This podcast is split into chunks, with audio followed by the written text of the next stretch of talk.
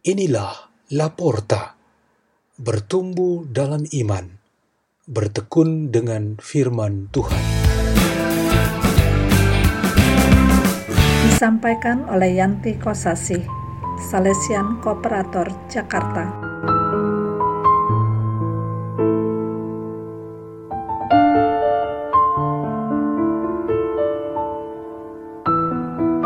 Bacaan dan Renungan Sabda Tuhan Hari Jumat Pekan Biasa ke-15 17 Juli 2020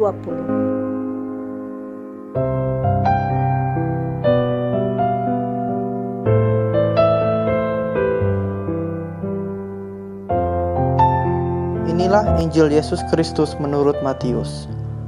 Pada suatu hari Sabat, Yesus dan murid-muridnya berjalan di ladang gandum karena lapar, murid-muridnya memetik bulir gandum dan memakannya.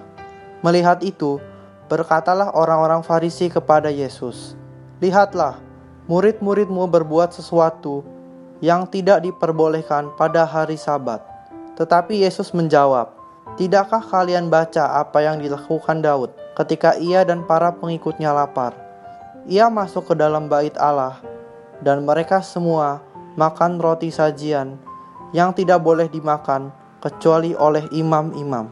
Atau tidakkah kalian baca dalam kitab Taurat bahwa pada hari-hari Sabat imam-imam melanggar hukum Sabat di dalam bait Allah, namun tidak bersalah? Aku berkata kepadamu, di sini ada yang melebihi bait Allah. Seandainya kalian memahami maksud sabda ini, yang ku kehendaki ialah belas kasihan dan bukan persembahan.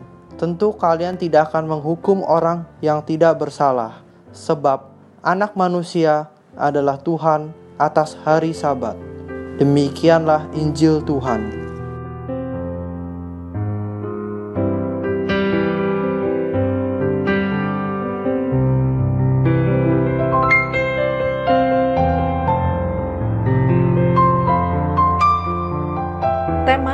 Kita pada hari ini ialah antara belas kasih dan persembahan. Ada banyak umat Katolik sudah tidak lagi melakukan pengakuan dosa. Hal ini terwakili oleh seorang pemuda yang berbicara dengan pastor parokinya bahwa ia sendiri dan teman-teman tidak menganggap penting untuk melakukan pengakuan dosa kepada seorang imam Katolik. Pemuda itu memberikan alasannya bahwa pengakuan dosa langsung kepada Tuhan sudah cukup dan terjamin aman. Pengakuan dosa melalui imam justru tidak masuk di akalnya. Pengakuan dosa merupakan suatu perbuatan yang bukan sekedar berdoa kepada Tuhan untuk menyampaikan dosa-dosa dan meminta pengampunan. Tetapi yang menjadi intinya ialah terjadi rekonsiliasi dan pertobatan.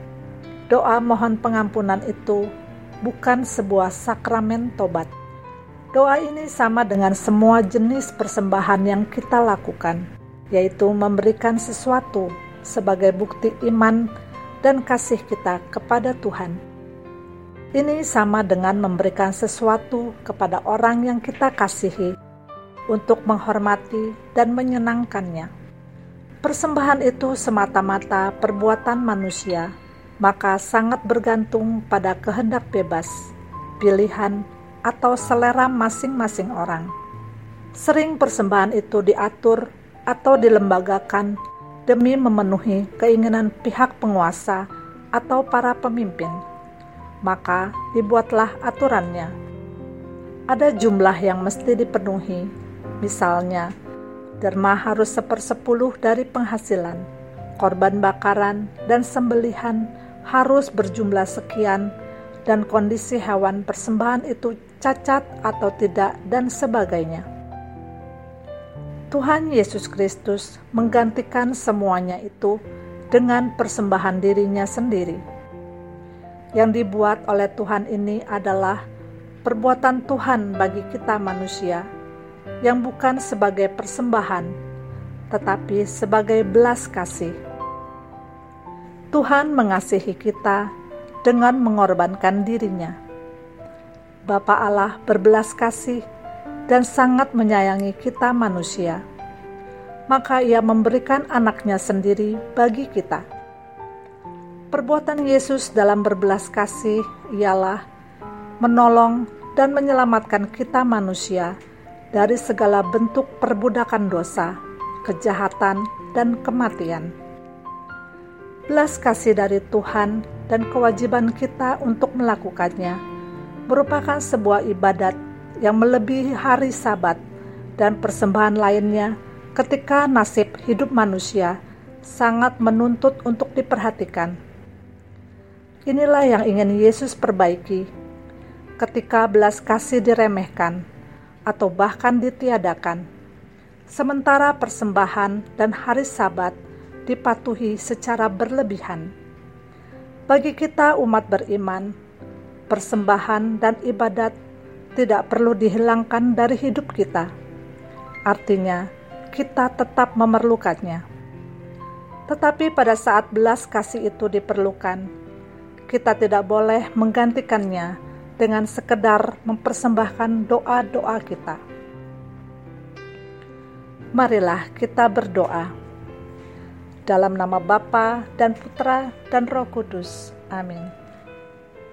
Kuatkanlah dan penuhilah kami dengan kuasamu ya Allah, supaya kami dapat memberikan yang sesungguhnya sebagai belas kasih dan sebagai persembahan di dalam penghayatan iman kami.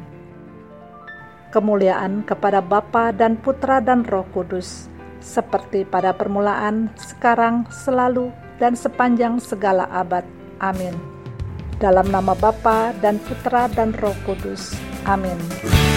La porta, la porta, la porta.